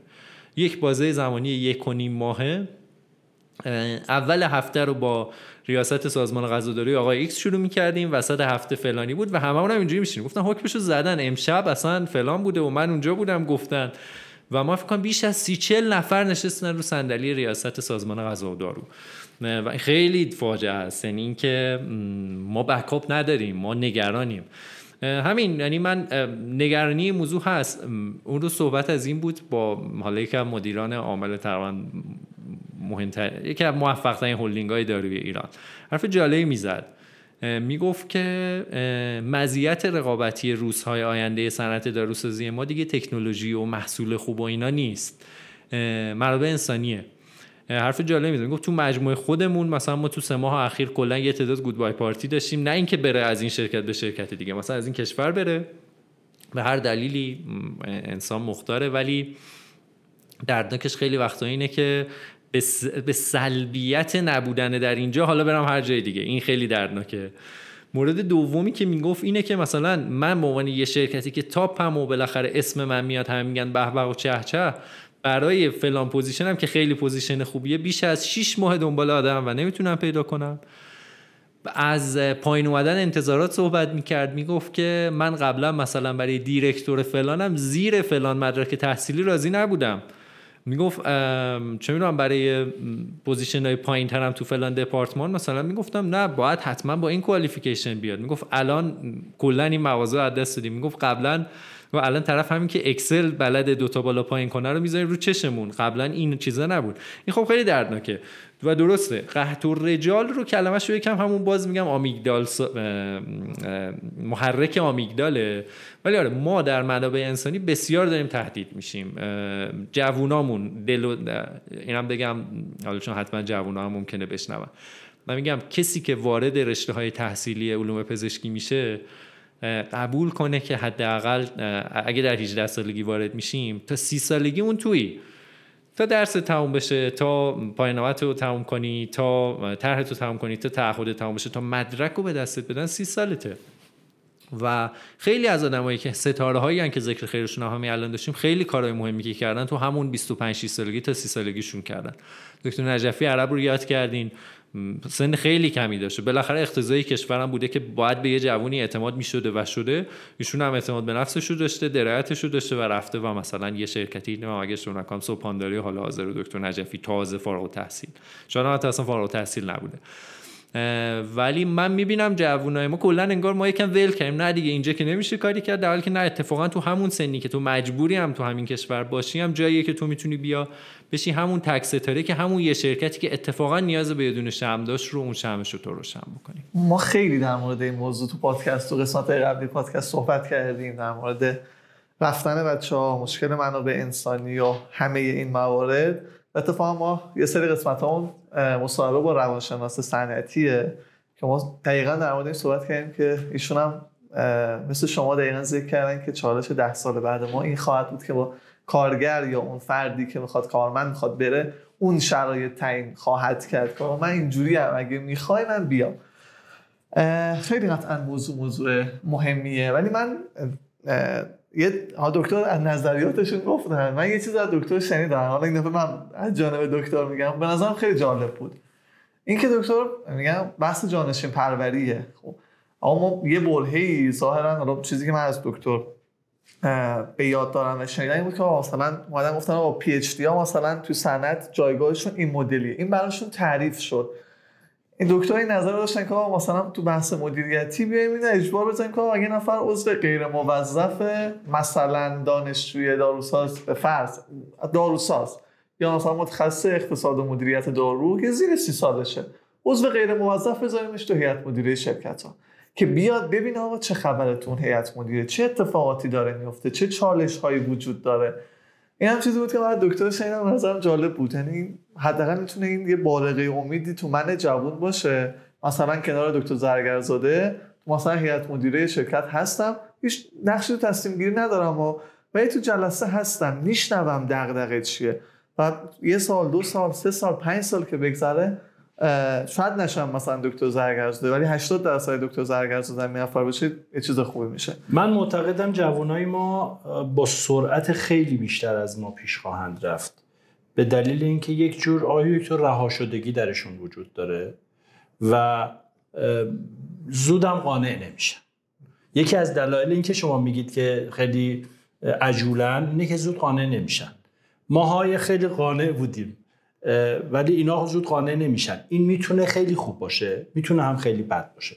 امیدوارم که یه برنامه ای واقعا ما داشته باشیم. من آقای دکتر حس می‌کنم بدنه داروسازی ما داره تحلیل میره. یه عبارت قشنگی شما به کار بردید و گفتید فلجیه که رو ویلچر نشسته. من امیدوارم رو ویلچر تحلیل ازولانی نره که به یه اسکلت برسه. امیدوارم. انشالله. برگردیم بحثمون. یه جایی شما در مورد توسعه صحبت کردید. برای خود من به شخص جالب بود. من از به هر حال از زبان دکتر کبریایی زاده به عنوان مثلا رئیس سندیکای مکمل ها خب میشنویم که آقا مثلا دهه اوایل دهه 90 اوضاعمون مثلا تو مکمل چطور بود؟ الان مثلا اوضاعمون تو مکمل چطوره؟ تو این همه بره ما یه بار نشده مثلا کم بوده مکمل کنیم حالا شاید به ماهیتش برمیگرده که از نگاه مردم شاید اون آدم نگیره اجباری وجود نداره. ولی من می‌خوام اینو یه بررسی از منظر شما که پژوهشگر موفق تو این حوزه بودید بشنویم. که چه اتفاقاتی مثلا تو یه صنعتی حول صنعت داروسازی مثل مکمل اتفاق افتاد که ما الان به این جایگاه رسیدیم؟ و چه اتفاقی تو دارو داره میفته که ما نتونستیم این درس گرفتن رو مثلا مثل صنعت مکمل داشته باشیم که الان حداقل کمبودامون زیاد نباشه. نمیشه اون کاری که اونجا انجام دادیم و این برم انجام می‌دادیم که یه ذره اوضاعمون بهتر می بود ببین سوال یعنی مقایسه دارو و مکمل شاید حالا در یعنی بخوام بگم ادبیات موضوع خب میگیم قیاس مع‌الفارقه دیگه. یعنی شما مکمل بالاخره یه کالا با یه ویژگی های خودش دارو یه چیز دیگه است. یه مثال جالبه یکی از دوستان می‌زد می‌گفت مثلا چرا توی 20 سال اخیر این کشور در تمام دوران بالا و پایین اقتصاد این کشور شما میری سوپرمارکت بیسکویت مادر و ساقه طلایی و این موارد هست. ولی مثلا کاربامازپین و والبوریک اسید و چهار تا یعنی اسنشال بودن از این ور و یه چیزی که خب همین جوری کامدیتیه که هست. چرا اینه کم بود میشه اون نمیشه؟ بعد حرف جالب می‌زنیم مثال می‌زد که می‌گفت ببین ضرب المثل که شما بیا یک مسئولیت مدیریت یک صحرا رو بسپر به مثلا ساختار دولتی و شنکم میاد بعد چند سال. این جمله آقای فریدمنه. فریدمن بله بله. دقیقا. جایزه نوبل اقتصاد رو گرفت. موضوع اینه ببین وقتی صحبت از regulation میشه یعنی من می‌خوام تنظیم کنم یه سری موارد رو صابون چنین چیزی رو به تایید می‌زنی. چرا مجبوری regulated کار کنی؟ همه دلیلی که می‌دونی. خود دارو ماهیتی است market failure دارد چی میگن ناقرینگی اطلاعات دارد. طرف عرضه و طرف تقاضا یک اندازه اطلاعات ندارن. بیاعتمادی وجود دارد. صنعت داروسازی ماهیتی است که در یک دست موضوعش سلامت جامعه است از یک دست یه صنعت برای زنده موندن باید سود بکنه و همه اینها میگه که پس من باید تنظیمش کنم. چون اگه ولش کنم به مصاحبه معروفی یه نماینده سناس با مدیر عامل یکی از کمپانی‌های ایالات متحده و بحث اینه. میگه که تو روی این قلم دارو اومدی چونه زدی قیمت رو بردی بالا. و با رو تخته هم آورده خانومیه داره. با گچ می نویسه میگه این قیمت زمانی که رسید به این پله دوم ضرب در تعداد مصرفه شد وارد پلکان دریافتی تو شد مثلا به عنوان یه شرکت C-level manager ی کمپانی دارویی. و تو این کاری کردی برای شخص خودت. یعنی توی business های دیگه شاید این موضوع اونقدر داغ نیست. خب من business منم بزرگ کردم بازار و فروش رو بیشتر کردم قیمت بیشتر گرفتم نوش جونم. ولی این ور مثلا یه گیر این شکلی هست. موضوع چیه؟ موضوع اینه که آره آیا مثل مکمل اگر ما دارو رو رها رها نه رها که نیست اونم regulation های خودش رو دارن. آره deregulate هم نیست. خب regulation های متفاوتی دارن. بازارش بازار آزادتری است. توی دنیا هم همینه. یعنی خب همه کشورها که به اندازه regulation روی بحثای حالا به طور خاص قیمت گذاری ندارن. همین ایالات متحده ای که می‌بینی خب قیمت گذاری مدلاش فرق می‌کنه. موضوع player های متعدد هم هست. یعنی باز یه عامل دیگه دارو هم اینه که تو فقط طرف عرضه و تقاضا نداری. پرداخت تو نظام سلامت با شخص دیگری است. حالا میای وارد یه نظام سلامتی مثل ایران میشی که بخش غیر خصوصی در چند جا حضور دارد. سهم بزرگی در access به دارو تولید دارو تامین دارو رو بخش غیر خصوصی بر عهده دارد. سهم بزرگی از پرداخت هزینه های دارو رو بخش غیر خصوصی بر عهده دارد و نمیگم دولت چون حالا مثلا شما تامین اجتماعی رو میگیم مستقل از دولت بدونیم طبق قانون. یا مثلا بخش غیر خصوصی میگم یعنی آن چیزی که بالاخره یا پابلیکه یا دولتیه. داینامیکایی که پشت سر اینا هست اون پیچیدگی هست دیگه. یعنی که شما از یه طرف میاد میگی که خب من صنعت هم بخش غیر خصوصی است. باید بهش توجه کنم بهش قیمت بدم. چرا؟ چون سهامدار عام داره. یکی از مهمترین سهامداراش یه صندوقیه که مثلا بخش مهمی از یه موضوع سیاسی کشور به اسم صندوق بازنشستگان کشوره. پس باید بهش برسم. کی باید پرداخت کنه؟ همونی که به نفع سهامدار اون صندوق هست. این پیچیدگی هست. یعنی می‌خوام بگم رها کردن یا مثل مکمل مکمل خب توش player مشخصه راحت به طور خاص payer نداره یعنی payer مصرف کننده است. من مکمل رو می‌خوام استفاده کنم و نشون معمول نشون مکمل هایی که payer دارن مشکل داریم براشون. یعنی به همین راحتی. یعنی حالا اسم دیگه نبرم چند تا مکمل مشخصن که به نحوی تو بیمه میان یا تخصصی تر میشن ما کمبود دارو براشون پیش میاد. پاسخ اینه. یه نکته هم هست من همیشه میگم شترگاو پلنگی یا هم خدا رو خواستن هم خرما رو خواستن. به هر حال بخوایم نخواهیم ما مکتب سیاسی کلان کشورمون در یک راستاست. نحوه بنگاهداریمون در یک راستاست و اولویتمون در یک راستاست. طرف تقاضای ما practitioner ما پزشک نسخه نویس ما با یه الگوی دیگه practice می‌کنه. و خب یه نخ تسبیح از بین همه این مهره ها رد کردن یه کار غیر ممکنه بالاخره هزینهش پیش یه چیزی در میره یه مقطعی بذار. من هوای اون ابعاد مثلا سیاست کلانی کشور رو داشته باشم یه دوره می‌بینم نه این موضوع قابلیت مانور برم این ور داشته باشم. و اینم به نظرم ضعف ما تو پیاده سازی یعنی این شترگاو پلنگ ما سر اینه که ما تکلیفمون با خودمون معلوم نیست. یه عکس یه تمثیل عکس باحالی بود یه جوون ایرانیه که نمی‌دونم یه گردنبند انداخته صلیب تو اتاقش نشسته پشتش عکس حضرت علی کتونیش نایکیه بعد نمی‌دونم یه گوشه نوشته مرگ بر آمریکا. ما یکم شجرگاف پلنگ تو همه چیمون داریم دیگه. یعنی خب یه سری کشور هستن خیلی مشخص. حالا خیلی این کلمه ها رو شاید دوست ندارم ولی حقیقته. یعنی باز یاد کنم از یه استاد بزرگی که خیلی اسمش اومد. اسمش سوسیالیستیه. حالا درست ذهنیت هیجانی ما وقتی میگیم سوسیالیستی میره تو کمونیسم و نمی‌دونم میره توی شوروی و اینا. این مدل فکر کردن درباره این موضوعات در اقتصاد مکتبی است به اسم سوسیالیسم این مدل برنامه ریزی کردن اگر نیتت این شکلیه اون چیزیه که کاپیتالیستا دنبالش بودن. خب و هیچ ایرادی نداره. خب میگم این مدل من در خصوص این موضوع در زندگیم سوسیالیستی نگاه می‌کنم. یعنی کاری به اون بوده هیجانیش ندارم. این استاد بزرگم می‌گفت من توی جلسه به نفر گفتم این روی کرد روی کرد سوسیالیستی و طرف برخورد گفتیم بابا سوسیالیستی یعنی این ویژگی این ویژگی این ویژگی. آره دقیقاً. نرو تو ذهن. من به مثلا موضوعات دیگه چی کار دارم؟ این روی کرد از سوسیالیستی. این همینه. ما یکم توی اقتصاد سلامت و اقتصاد دارومون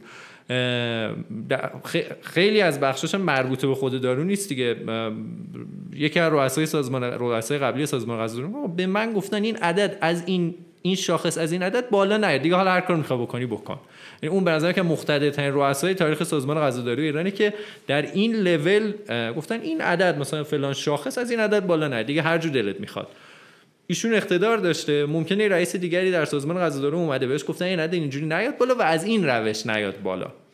خب اینا دیگه مواردیه که یعنی می‌خوام بگم تو دارو مکمل وقتی صحبت دارو میشه دیگه از دست طبیعتا خیلی از اینا خارج میشه. دکتر به عنوان یه متخصص این سوالو می‌پرسم. چون الان تو فرمایشاتتون بود. نظام دارویی ما چون رگولیتد است دولتی است یا نه؟ هم رگولیتد است هم دولتی است. سوال سختی شد یاد آقای خیابانی افتاد ببینید می‌خوام بگم که توی همه جای دنیا دارو رگولیتد است. اما همه جای دنیا اینقدر دولتیه اقتصادش من اینجوری جواب بدم آقای دکتر regulation های حیطه سلامت برای خودش یه قواعد و ضوابطی دارد. به طب وقتی که شما سهم دولت رو در فعل و انفعالات عرضه و تقاضا زیاد می‌کنی عرضه تقاضا و همه آنچه که بین عرضه و تقاضا هست. وقتی که بالاخره دیگه تکرار نکنم دیگه. وقتی میگم payment اونجا اتفاق میفته سرنوشت بخشی از عرضه کننده به گمرک بخشی از عرضه کننده به بانک مرکزی برنامه بودجه و و اینا. ما یک regulation دارویی سلامتی داریم. یک regulation فرادارویی فراسلامتی داریم. که حالا طبیعتا تو اون regulation دومی دیگه فقط اقتصاد نیست سیاست هست اجتماع هست و هر چیز دیگه هم هست. پیچیدگی case ایران اینه آقای دکتر ما طرف عرضه و تقاضا. هم عرضه می‌خوام بگم عرضه رو این همه گفتیم تقاضا هم همینه. سهم بزرگی در نظام سلامت ما رو بیمارستان های دولتی ما دارن. بیمارستان های در واقع وابسته به دانشگاه های ما دارن که خب دولتن تامین اجتماعی ما دارن. این پیچیدگی است. در نتیجه پاسخ به سوال شما اینه که ما رگولیتدی هستیم که متأثر از موضوعاتی فرا سلامتی هستیم که برای ایجاد تعادلش باید خیلی هزینه ها هم خیلی وقت بدیم. حالا اینو به مزاحی که از دوستان می‌گفت که اگر که یک دوربین بگذارن و از این فیلم های time lapse درست کنن توی سازمان دارو غذا از رفت و آمد آدم ها ببینید که مثلا بخش اداره فنی نظارت یا بخش صدور پروانه ها چقدر ورود و خروج داره و بخش تخصیص ارز و آقای عبدالعلی زاده و قیمت گذاری و برنامه ریزی چه خبره؟ مهدی جان. به نظرم کم کم دیگه با توجه به time پادکست می‌رسیم به سوال آخر ولی من حیفم میاد یه سوال از دکتر نپرسم چون دیدم خیلی در موردش کامنت داشتید. اینکه خب حالا این نمید جدید تاسیس حالا شاید یه نفر دو سال سه سال دیگه این پادکست رو گوش کنه و برای اون آینامه جدید تاسیس یه چیز دیگه باشه. آینامه 1400 آره آینامه 1400 خب توی بازه زمانی تقریبا کوتاهی ما که الان هستیم تعداد داروخونه ها زیاد شد. و حالا ما کاری نداریم این تصمیم درست بود غلط بود. اگه دوست داشتید نظرتون رو بگید در موردش ولی ما خیلی بهش کاری نداریم. من بیشتر می‌خوام نظر شما رو بدونم در مورد اینکه آیا این افزایش تعداد داروخونه ها و طبعا این انبارهای خوردی که تو هر داروخونه ایجاد شد تاثیر خیلی زیادی تو بروز کمبودها داشت یا نه؟ ببین حالا درباره اون ضابطه بگم موضوع اینه که بسیار اتفاق امیدوار کننده اون ضابطه. چرا اینو بگم؟ به خاطر اینکه همونقدر که ما خیلی خیلی جاها صحبتمون به گره می‌خوره مثل همین آخرین صحبتی که داشتیم. بالاخره در هم پیچیدگی عرضه تقاضا دولت بخش خصوصی فلان. ایدئولوژی ها هم خراب می‌خوایم هم خورما رو می‌خوایم از این حرفا. موضوع اینه که برای داروخونه خیلی اتفاق خوبیه به خاطر اینکه بالاخره ما یه قانونی داریم 1334 و میاد وصل می‌کنه در نهایت خودش رو به یه سری ضابطه آینامه و این آینامه آینامه که در اختیار سازمان غذا داروه. و توش یه سری چیزایی نوشته شده که بسیار متعالیه. یعنی همین امروز یه صحبتی بود. صحبت از این که 23 مسئولیت برای مسئول فنی داروخانه توش نوشته شده در ایدئال و تعالی که شما می‌تونی از یک داروساز در یه داروخانه داشته باشی. خب این بودش این شکلی. اون آینامه می‌تواند یک من اعتقادم اینه بله داروخانه ها زیاد شدنش اتفاق بدی نیست فیزاته اگر همراه و همسو باهش بیایم به این ضابطه و بخشای دیگه هم توجه کنیم. تعداد زیاد شده داروخانه اگر همراه با توسعه خدمات دارویی نباشد مرگ داروه. اصلا مرگ دارو داروخانه و داروسازه. و اخیرا این اتفاق داره میفته بله آقای خیلی. از داروخانه‌ها دارن تعطیل میشه من یه مثالی رو به شما بگم. تعداد خب داروخانه رو زیاد می‌کنی. از اون ور خب خدماتی توسعه پیدا نکرده. راه حیات داروخانه به فروش داروه. نه دارو فقط. به چه چیزی؟ به مکمل به مکمل ورزشی. من یه مقاله نوشتم تو مجله عزیز رازی. به اسم تک... سیر تکامل تدریجی در ستایش یک داروساز تاثیرگذار. اولوشنی رو گفتم که آقا در ایالات متحده دا- چه اتفاقی افتاد و اینو کاملا تطبیق دادن به الان ایران.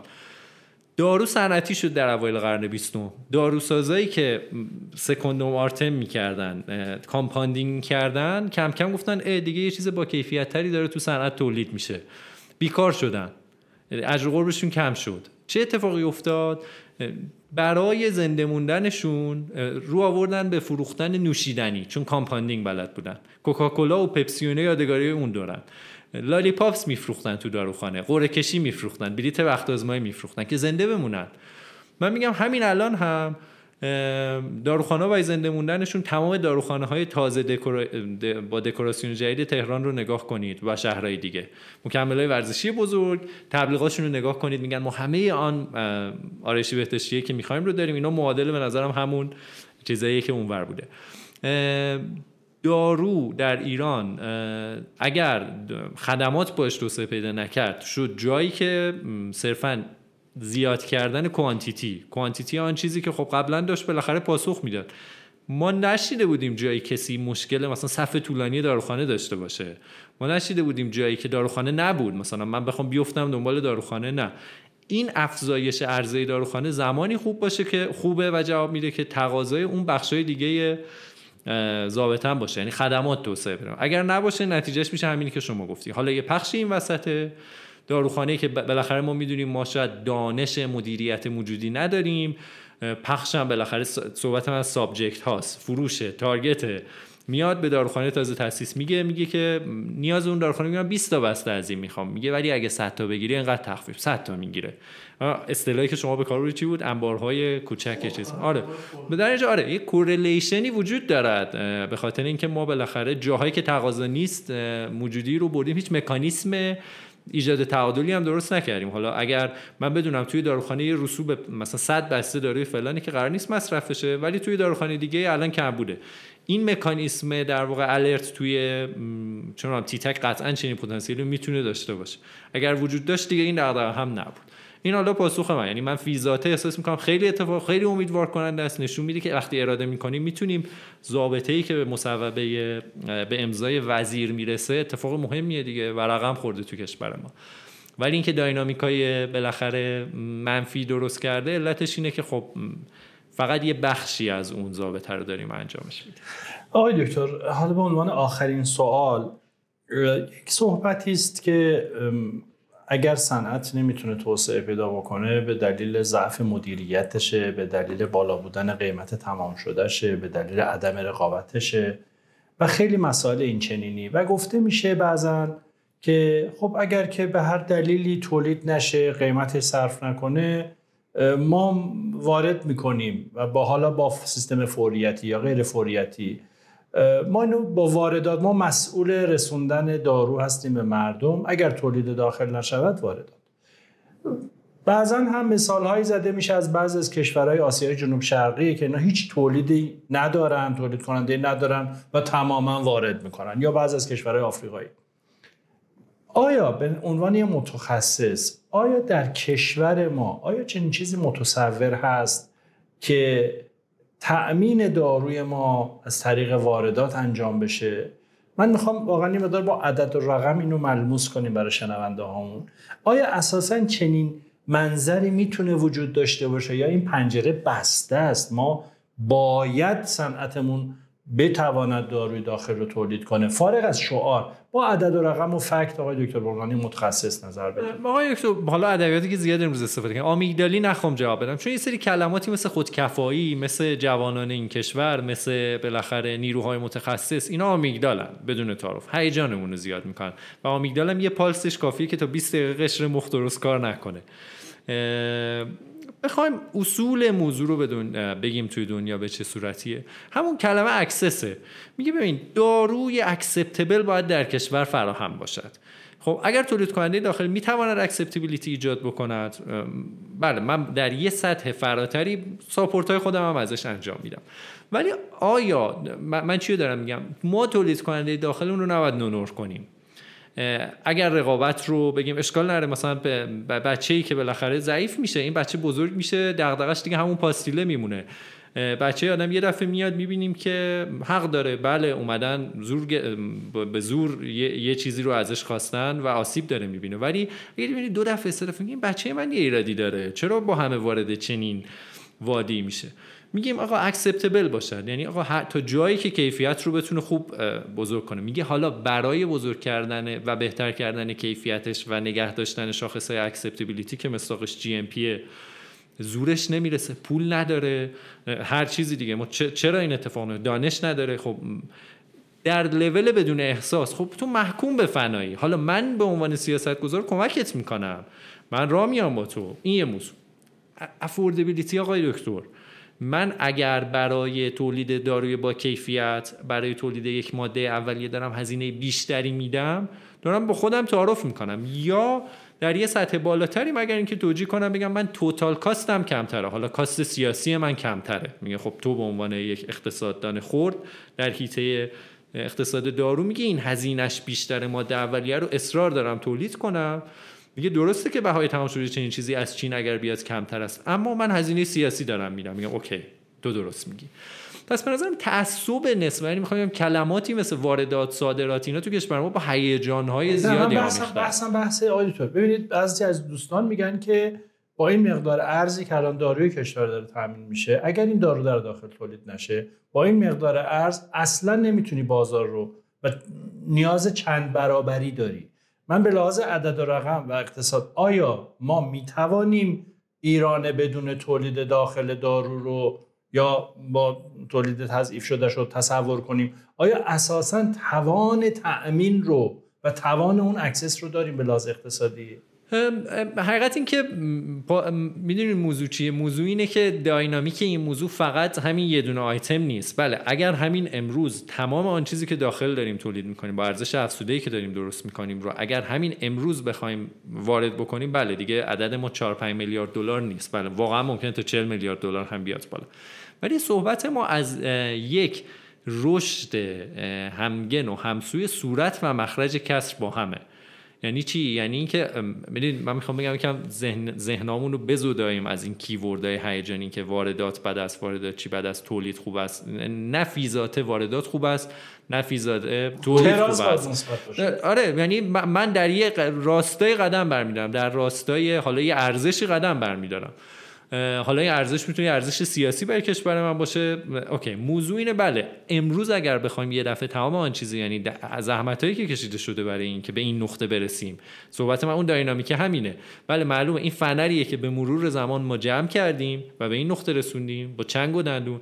و معلومه که هر فنری که به مرور جمع شده رو ول کنید یه دفعه گمش می‌کنید. یه دفعه میشه 40 میلیارد دلار. یه دفعه expenditure داروی ما که الان نزدیک 20 درصد توی نظام سلامتمون هست یه دفعه میاد بالا. یعنی ما میریم توی رده کشورهایی که تا 40 درصد 50 درصد یا بیشتر از هزینه های سلامتشون میشه دارو. نمی‌خوام بگم این اشتباه اگر ما اینو این مدلی قضاوت کنیم که چون این فنر یه شبه جمع نشده و قرارم نیست هیچ وقت یه شبه باز بشه. ولی این زمانی خطرناکه که ما بخوایم با همین جمله بیایم دوستان همون نونور کردن آره نونور کنیم. یعنی و بترسونیم. نکنه یه وقتو بذاری مثلا فلانی بیاد رقابت کنه با من. میگه خب چی میشه؟ میگه چون اگه رقابت کنه این فردا میاد. بازار می‌گیره دستش. قیمت رو می‌بره بالا و دیگه این عدد عددتون نمیشه میشه 40 میلیارد. میگم نه نه نه پسرم. هر چی تو بک من نظر اون تعادله و اینکه غافل از این نشیم که هر چیزی یه مرور زمان خواسته. یه شبه 4 میلیارد 5 میلیارد دلار نمیشه. 40 میلیارد دلار. اما بدونیم که بالاخره نگه داشتن 4 5 میلیارد دلار هم الزاما اگر توش تبادل اتفاق نیفته این اصل مهم اقتصاد دیگه مبادله. مبادله است که زنده نگه میداره. مزیت های نسبی از بین میرن. یعنی ما امروز اگر در یه هیته در صنعت داروسازیمون شکوفاییم و وضعمون خوبه و اون کسی که عامل شکوفایی شده دغدغش رو میاریم به ارز و اینجور موارد باید حواسمون به این باشه. در پنج سال بعد این آدم ها رو نداری. و برای اون موجه بعدی تو دیگه مزیت نسبی نداری. برای همین مجبوری یه دفعه بری سراغ این که دیگه ای کاش اون روز من یه شیر آبی رو می‌تونستم در واقع باز نگه دارم. خیلی متشکرم. من خودم به شخص خیلی استفاده بردم از توضیحاتتون. و اگر نکته ای هست برای جنبندی بحث خیلی خوبی که داشتیم ما میشن مرسی. نه من خیلی به من خوش گذشت. در کنار آقای دکتر زگرزاده بودن همیشه حس خوبیه. صحبت هایی که کردیم من خیلی وقت خودم رو نقد این کنم که در عمل خیلی سخته. یعنی یه سری سوالا رو با هم دیگه صحبت می‌کردیم قبل همین یه ساعتی که با هم نشستیم. من می‌گفتم جای اون رگولاتور باید بشینی. ببینی که یه دونه دوتا موضوع نیست که هممون شنیدیم. یاد کنم دکتر پیکانپور جمله جالبی رو توی برنامه اسفند ماه می‌گفت. می‌گفت من به دکتر دیناروند می‌گفتم آقای دکتر شما مگر قبول ندارید A B C D مثلا در این موضوع پس چرا زمانی که خودتون مسئول بودید مثلا D C B A انجام می‌شد؟ و دکتر می‌گفت وقتی در اون جایگاه میشینی دیگه این تو نیستی که.